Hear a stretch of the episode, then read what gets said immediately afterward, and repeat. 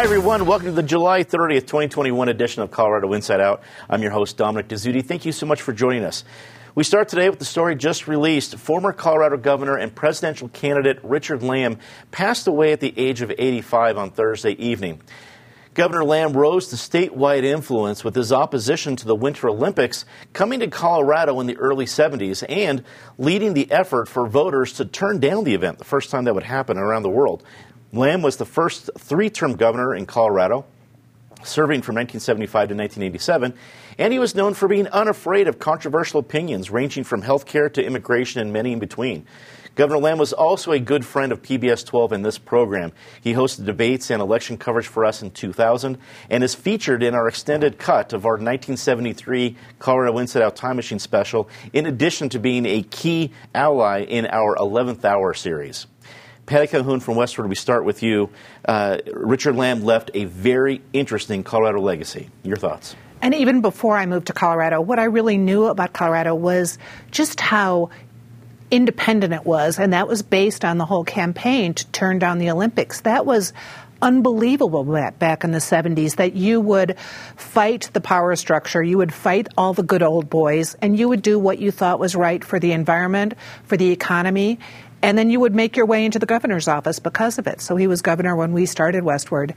He, I learned a lot more about him afterwards. For example, very few people seem to know that Colorado was the first state to legalize choice, and that was in 67, largely because of Dick Lamm's work in the legislature. He always spoke his mind. He was not concerned about taking on unpopular opinions. He also would talk to you about his unpopular opinions. He, uh, you may recall the whole duty to die controversy back in the 80s when he even made Playboy magazine.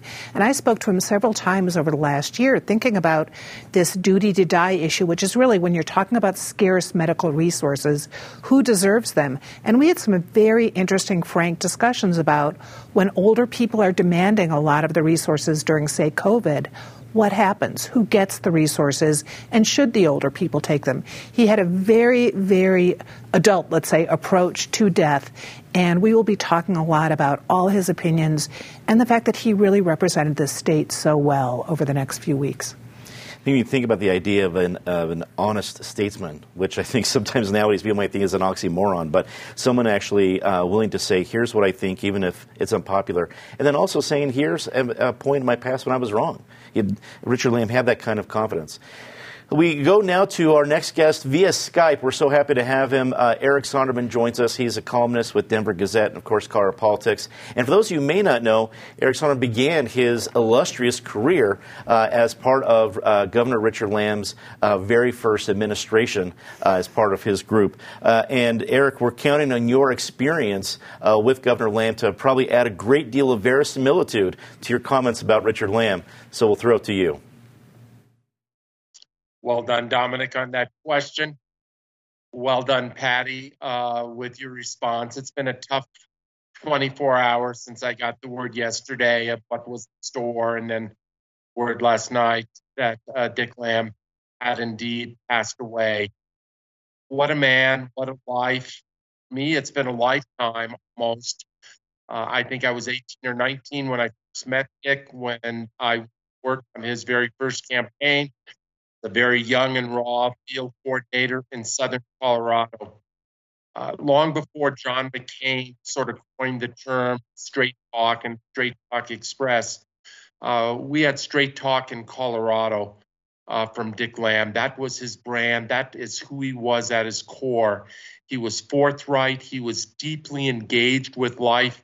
Uh, the word I've been using today and thinking about his life is one of exertion. He exerted himself physically, he exerted himself as governor, he exerted himself as a husband and father in these latter years, as a loving and doting grandparent. He exerted himself intellectually. He was always up for an intellectual challenge.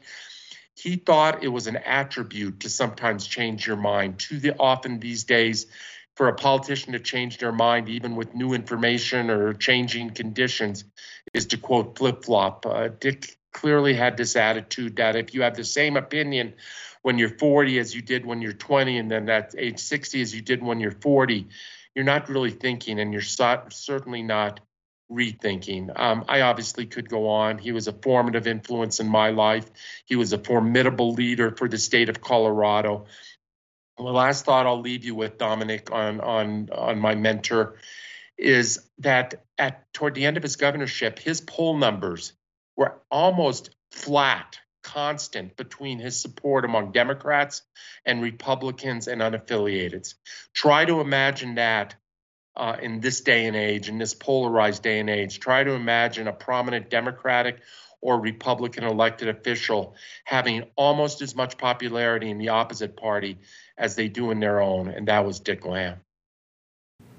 Also joining us from the table here, Michael Fields, Executive Director with Colorado Rising State Action. Uh, Michael, admittedly, much of uh, Governor Lamm's career is a little before your time, but uh, he leaves such a legacy in Colorado, and you have done, uh, you have been an adept uh, actor within Colorado politics. Certainly, you've run into his legacy. Your thoughts on his passing? Well, first, I, uh, you know, sorry for your loss, Eric, and, and I think all of Colorado. It's a huge loss uh, today. Two things that, that really stood out uh, from Governor Lamm uh, when I was looking through interviews and articles and everything else about him. Uh, one is what was mentioned: his straightforwardness. Um, this, you know, the, the, being candid about issues, believing in something, pushing for it, uh, trying to convince other people, fighting for those things.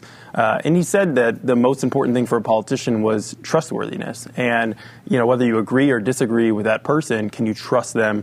and I think that was a big thing for him. Second second thing was just how fascinating his career was. Uh, you look at it, he was a lawyer, an author, a teacher, reporter, uh, the list goes on and on. He was working into his 80s. Um, and, you know, his political career, he went from the state house uh, to the governor's mansion, ran for U.S. Senate, uh, and then ran for president on the Reform Party. Um, he was, you know, far to the left on environmental issues and, and fought with Democrats on immigration, and it was very uh, an array of positions that he had. Uh, but I think there's no doubt he'll be remembered for opposing the 1976 Olympics.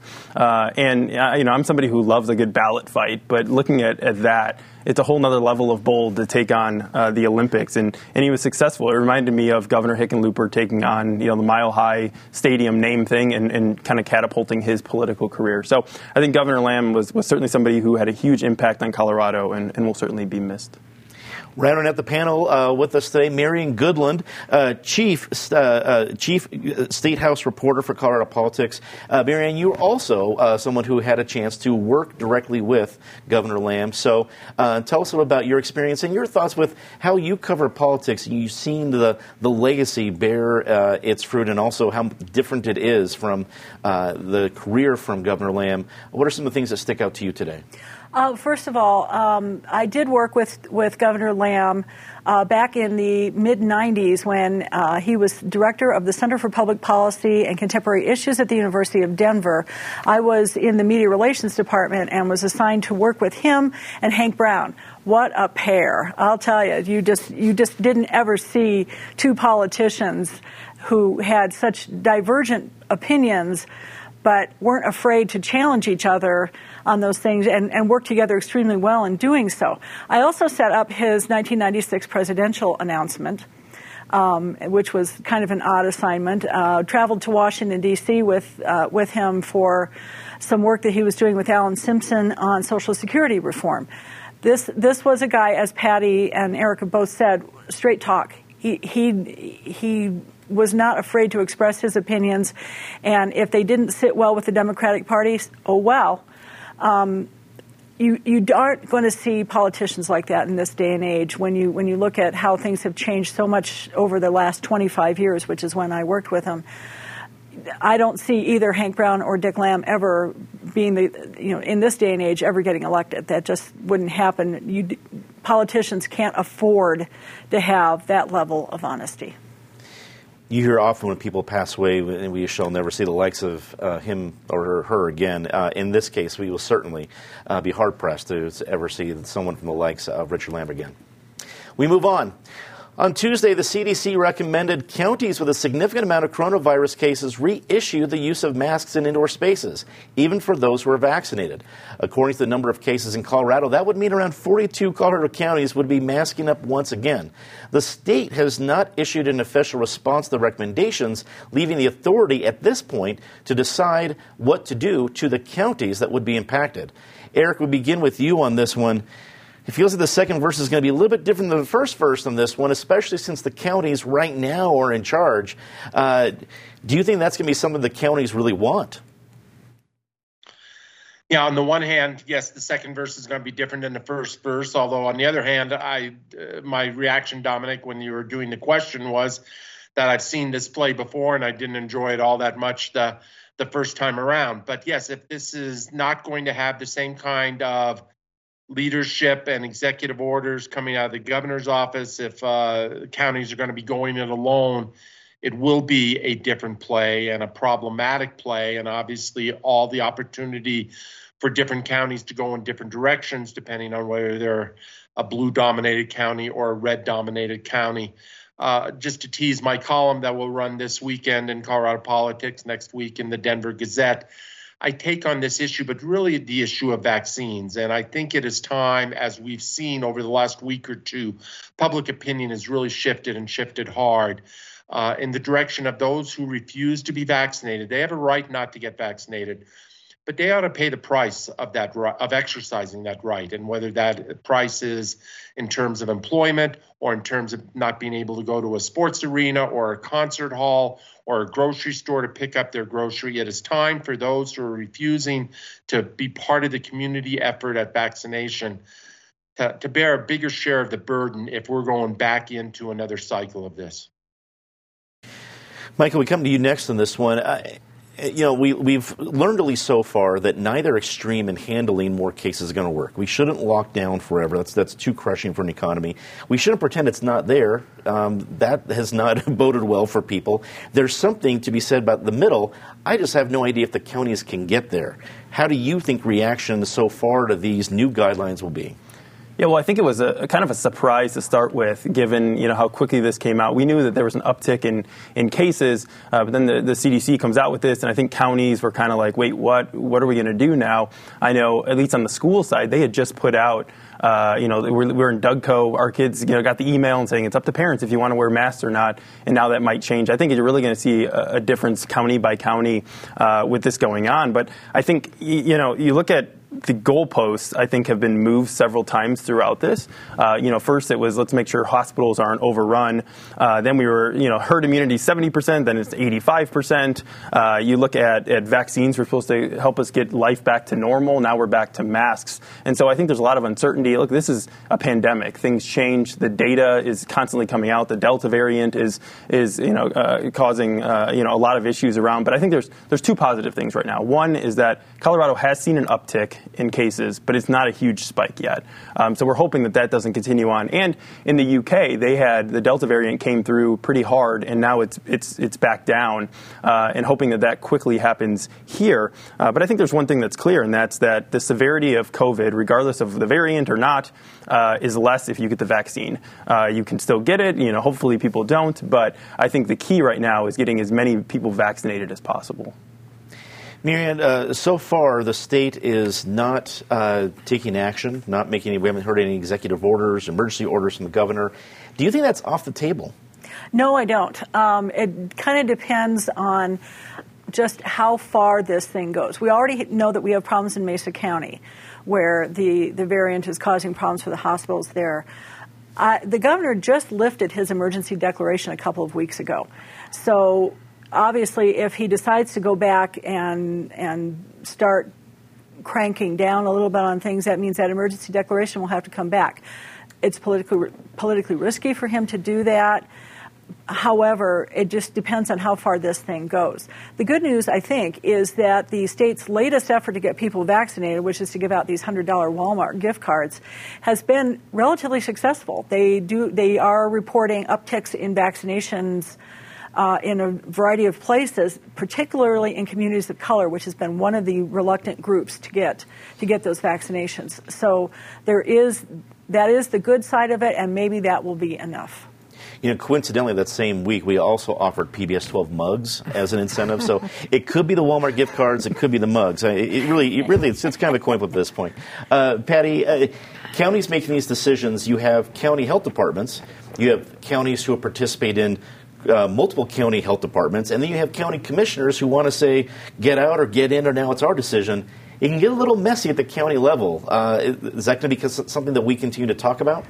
Of course, it's going to get messy. At the, it's already messy at the county level. When Polis t- pulled back the state of emergency in the middle of May, it already went to the counties, and very few issued mandates, like masking mandates or anything like that. Some, like Jefferson County yesterday, said strongly urged wearing in masks inside, but no, no county in Colorado yet has gone to flat out orders of that. But that could happen depending on how things go.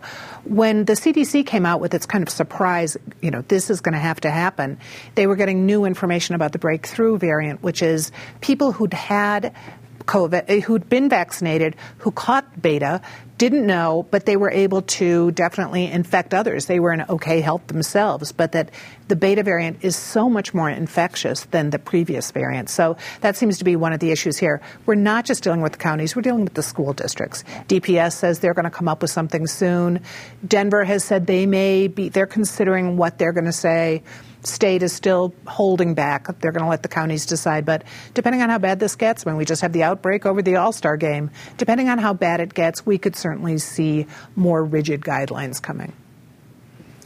Monday morning, Denver Mayor Michael Hancock shared the State of the City address and Denver's proposed solutions to issues like coronavirus and homelessness. The major headline from the address was Hancock's proposed $450 million bond proposal that would include a building, uh, include the building of a new arena, an idea that is receiving mixed responses from City Council. Uh, Michael, as a veteran now of uh, many ballot proposals, uh, you know in Denver, $450 million sounds like a lot of money, but hey, Denverites have said yes to quite a bit in the past. Do you think they might continue the generosity? Well, I think if it gets on the ballot, that would certainly be the case. Uh, you know, typically, uh, you know, tax increases, bond uh, increases pass on, on the Denver ballot. But I think the harder part is is, is getting it through City Council. Uh, you look at you know, it was less than 24 hours after this comes out uh, John Frank with Axios has this story about how city council members are, uh, you know, were upset, uh, basically on, on, how it was done and the fact that, you know, does a, is a stadium really needed? Is it the kind of jobs that they really want?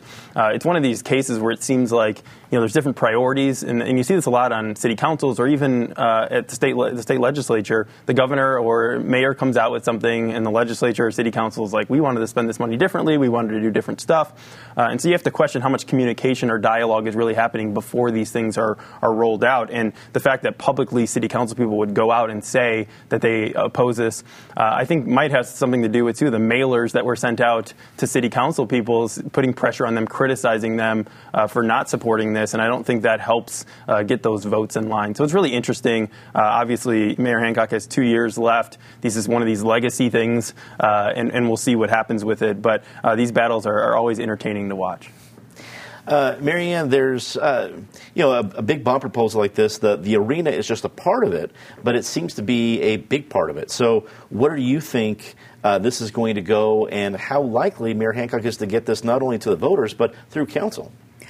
I, I think it's going to be a, harder press through council than he would to uh, get it through the voters. It's it's interesting to me that if this is a replacement for the Coliseum, and that's very not that's not clear at this point.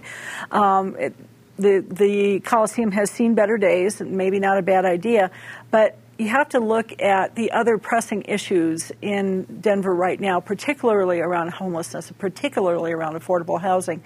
And given that he wants to build a new arena at the same time that you have neighborhoods like Globeville, Elyria, and Swansea really struggling with the other things that are going on in that area, is that a, a good idea or is it just another slap in the face to those neighborhoods? Patty, did the idea of a new arena uh, in Denver to have this kind of capacity really come from the need from the Westword Christmas party? Yes, because it's quite a big party, and we'll all be wearing masks this year. You know, with the National Western Complex, they've always talked about the possibility something will someday replace the Coliseum, although it's not remotely clear that this is the replacement for that. They've talked about wanting to redo that great little 1909 arena where the rodeo was originally held, and that kind of got thrown back with some of the, you know, the tourism funding that was supposed to help pay for that, and a private partnership. Those kind of fell through, so some of that would go to helping that that arena, but that is not the 10,000 seat arena. I don't think city council members, and especially those who represent this area where they're going to build it, are the only ones fighting this. I think a lot of people around the city are going to say, why do we need another arena? Um, unless John Elway goes and the Fray promised several free concerts, what is it going to do for them? I think a lot of people are wondering why are we paying 160 million, and that's not all for to build this arena when we are looking at the streets, which are a mess. I mean, if you try to drive around town right now, you're always encountering street work.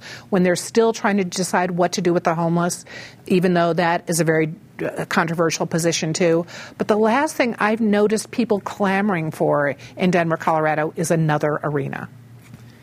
I mean, Eric, to be fair, uh, even monster truck rallies deserve an updated uh, venue. Uh, what are your thoughts on the $450 million proposal from Mayor Hancock?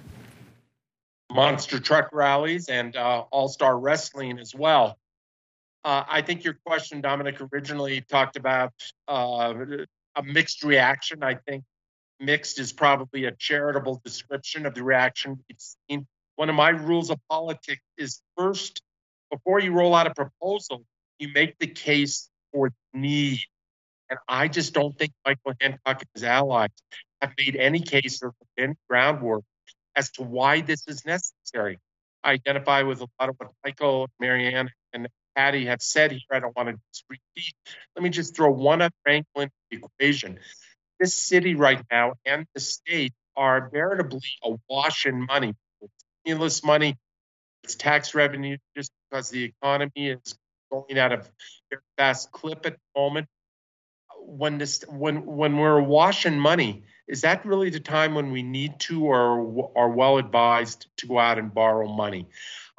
I do think if it gets to the voters, uh, it is likely to pass. Denver voters being Denver voters, but I think there's some hard, hard conversations and questions and deliberations ahead at the council level. Well, it's time for a very favorite part of the show, Disgrace the Week. As always, Ms. Calhoun, please start us off. Well, for our disgrace, we're going to return to Aurora, where the pistol whipping arrest of a man suspect, suspected of trespassing, you know, he wasn't carrying an Uzi, he was suspected of trespassing, was videotaped it was incredibly violent, incredibly over the top by an officer who has since resigned, has since been charged, but we are discovering should never have been on the force in the first place. A second officer who was there and didn't report it um, has also been charged. But we have to give credit to the Aurora Police Department for, in this case, unlike, say, the Elijah McClain case, um, Police Chief Vanessa Wilson, who has gone forward and said this was horrible. These, you know, why she sent out arrest, um, why the arrest warrants for the two officers involved. This was really incredible in a city where you would think by now the officers would know better. Eric, we will go to you next for our disgrace of the week. I'm going to go back to the last question we did, Dominic, about the uh, mayor's state of the city speech and particularly his bond proposals. It just strikes me, just to continue uh, very briefly, that this one was not ready for prime time. I think Michael nailed it on the head that this is a legacy project. It is somewhat a vanity project for Michael Hancock. Who knows? Maybe the mayor's name is going on uh, the new arena uh, if if that were to come to pass. But this one was not well thought through. The groundwork was not laid. As I said, it is not ready for prime time. And man, these lame duck years for Michael Hancock were down into you know counting down two years. It's going to be a long number of months. Michael, your disgrace of the week. First, I want to second uh, what Patty said about the Aurora police officer, but mine uh, is about one. There's good news that we are expected to get two to three million or billion dollars in TABOR refunds over the next three years. Uh, the bad news is that the Democrats in the legislature are already uh, scheming ways to keep that money from going back to us. So more is never enough, even when government's flush with money. Marianne to all of those folks who have been blasting world champion gymnast Simone Biles for pulling out of the individual and all around competitions. Simone did and, and, she has said um, that she is having some, some mental health issues and some confidence issues. And her pulling herself out made it possible for another American to take the gold in the individual all, all around. That's the definition of unselfish and something her critics are completely clueless about and the first among uh, medalists uh, to happen with, with uh, uh, uh, Miss Lee. Let's get into saying something nice, the hardest part of the show. Patty. A lot of nice things this week. When you talk about Colorado's cultural history, people are beginning to recognize that's as important, say, as architecture. So you have Camp Amache down in southeastern Colorado, which the House um, has, the bill is moving through the Congress to make that a national site. You have La Alma Lincoln Park in Denver, um, on Monday night, Denver City Council will discuss making that the second cultural historic district in Denver. The first is where we are right now in Five Points. And next week, Historic Denver is coming out with a list of 50 other places they're looking at to preserve or at least take action on and celebrate as this city grows and changes. Eric, we go to you for your Say Something Nice. No surprise. I'm going to go back to the passing of Dick Lamm, but with a different angle. Dick was one half of a very powerful, formidable, dynamic duo. The other half of that duo was his wife, Dottie Lamm, who once wrote a book entitled Second Banana uh, about her role as a political spouse. But Dottie has been anything other than a second banana. She has been a uh, just a dynamic leader in the state. Uh, she has now lost her lifelong partner. Um, she is a widow here. She's had her own health struggles over the last year or two. Fortunately, nothing that that serious, but um, I think we all extend our sympathy to Dottie as well as to her kids and grandkids on on just such a major loss. Michael. I wanted to say something nice about another politician uh, that passed away this week from a neighboring state. Uh, U.S. Senator Mike Enzi uh, passed away, and I interned for him years ago. He was just a, a great person. He was a staunch conservative, but but friendly to everyone, and, and successfully worked across the aisle uh, many times. Miriam. I, I, say this with a very heavy heart. Congratulations to my boss and editor, Linda Shapley, who has been named the publisher of Colorado Community Media. Uh, they are getting a phenomenal, phenomenal journalist. Uh, but she is going to be dearly, dearly missed by all of us at Colorado Politics and everyone in the Clarity Media family. You're here, uh, a huge win for CCM. Tough loss for you guys. I totally, I totally understand that. For everybody here at Colorado Inside Out and PBS 12, I'm Dominic Dezzutti. Thank you so much for watching. Good night.